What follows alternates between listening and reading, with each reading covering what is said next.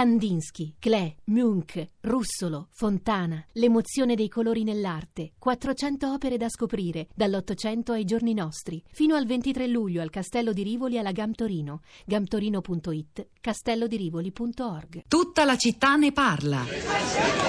Il punto naturale di orientamento sarebbe stato il gruppo dei miei compagni di Vicenza compagni di scuola ed università, tra i quali c'era un legame di natura non compagnesca ma stranamente educativa e politica. Dico stranamente perché la scuola e l'università di per sé non promuovevano questi rapporti, ma noi avevamo trovato altre scuole, altri pedagoghi. L'Italia vera, dicevo a Lelio nelle secche del nostro esilio militare, è rinchiusa nell'animo degli oppositori totali, come Antonio Giuriolo. E uno di Vicenza, avrà 30 anni, un professore, ma non fa scuola perché non ha voluto prendere la tessera. Chi frequentava Tony Giuriolo diventava fatalmente suo discepolo. Quanti ce n'è di questi discepoli? Ne saremo una dozzina, come quelli di G. Cristo. Quelli erano gli apostoli. Approfittavo per dargli una breve bibliografia sull'argomento. Omodeo, Renan, la critica storica. Lelio era colpito. Come le sai queste cose tu? Da Giuriolo si impara quello che si dovrebbe imparare a scuola.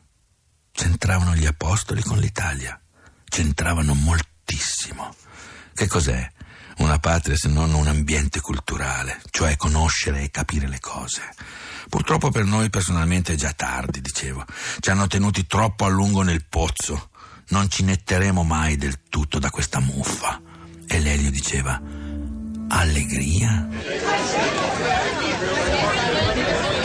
Questa era la voce di Michele Di Mauro che legge I piccoli maestri, romanzo autobiografico uscito nel 1964 del grande Luigi Meneghello, un'importante testimonianza della lotta partigiana e in particolare della formazione culturale dei giovani antifascisti che liberarono l'Italia in, eh, in quel momento e quella pagina così importante e così unitaria nonostante le divisioni e le lotte che ci furono e che ci ha ricordato anche Guido Crainzi in questa puntata e che secondo alcuni oggi, le polemiche di oggi, soprattutto a Roma, mm, stanno, stanno offuscando. A proposito di Ad Alta Voce, sapete che è iniziato Tempo di Libri, la fiera dell'editoria italiana la, mm, a Milano Ro, alla fiera di Milano. Ebbene, Radio 3 è presente, sarà presente con le dirette di Farnet, ma anche con un momento che si chiama Milano ad alta voce. Ogni sera è iniziato già ieri e fino a sabato alle 21 al Teatro Elfio Puccini una lettura di un romanzo a cui si possa assistere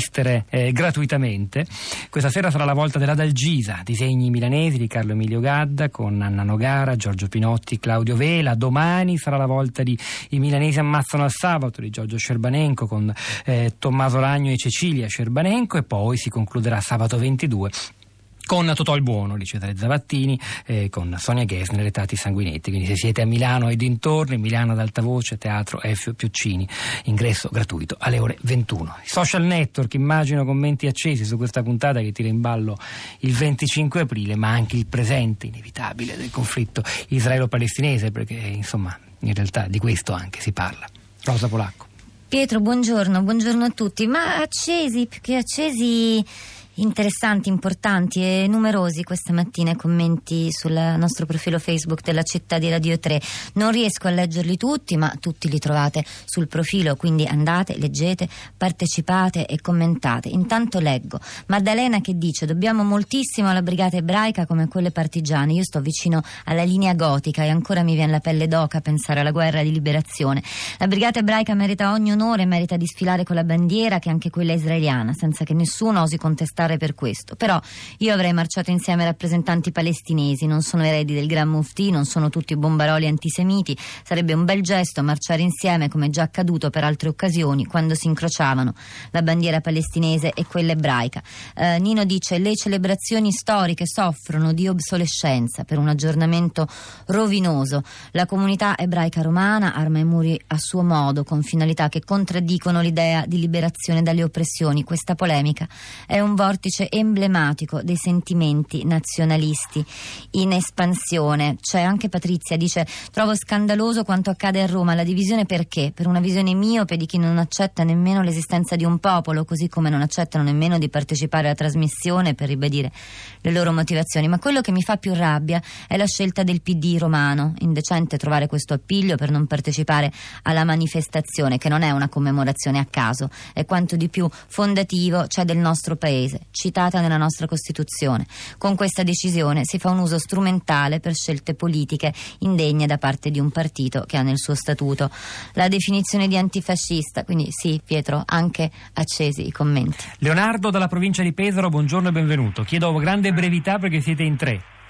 Prego. No, eh, brevissimo, Niente, io sentendo le polemiche eh, mi è saltato il, diciamo la mente al diario di Etil Summo, Sì. eh, dal quale praticamente eh, leggevo una frase che diceva appunto ehm, quanto, dice, eh, dice so, eh, so che chi odia ha fondati motivi per, per farlo, Ehm, ma perché dovremmo eh, sempre scegliere la strada più facile e a buon mercato? Ogni atomo di odio che si aggiunge al mondo lo rende ancora più impossibile.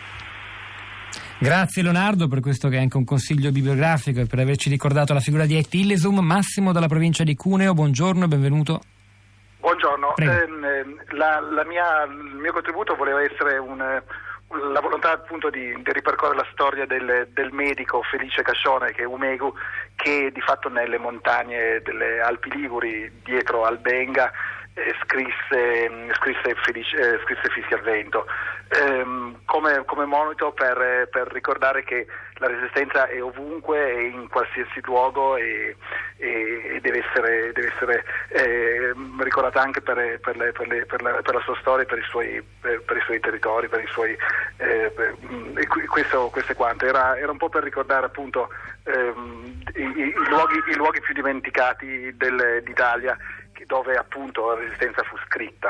Grazie Eh, Massimo, grazie, grazie, davvero. grazie. Carla da Trieste, buongiorno. Eh, sì, pronto, buongiorno. Eh, io sono eh, antifascista e questa è la mia eh, identità eh, più forte politica. Io penso che il 25 aprile sia anche, soprattutto una festa perché gli italiani pensino che erano dalla parte degli oppressori e che se non ci fosse stata la resistenza con tutti gli apporti che ci sono stati, noi non saremmo liberi e il mondo avrebbe visto il trionfo della barbarie e della peggiore tirannia. Abbiamo ispirato come fascisti i peggiori regimi, il regime Ustascia, il regime anche nazista ha preso profonda ispirazione da noi. Eppure quando visitiamo un campo di concentramento noi italiani ci sentiamo sempre parte delle vittime e non ci viviamo mai come oppressori. E questo per me è il 25 aprile, la festa della mia liberazione. Allora uniamo anche un altro consiglio bibliografico uscito un paio d'anni fa, Carnefici italiani dello storico Simon Levis Sullam, eh, Rosa Polacco. Chiudo con un tweet, quello di Giovanna, partecipo da quando ero piccola alle manifestazioni del 25 aprile, mai contro, ma sempre per. Allora, Pietro del Soldà e Rosa Polacco a questi microfoni, Piero Pugliese alla regia, Luca De Ioris alla parte tecnica, Cristina Faloci, Florinda Fiamma, la nostra curatrice Cristiana Castellotti al di là del vetro vi salutano, lasciano la linea a Radio Tremondo, alle 11.30 verrà Radio Trescenza, vi ricordo la città di radio3.blog.rai.it, tra poco alcuni estratti di quanto è andato in onda stamani e poi altri materiali per approfondire e riflettere ancora. A domani!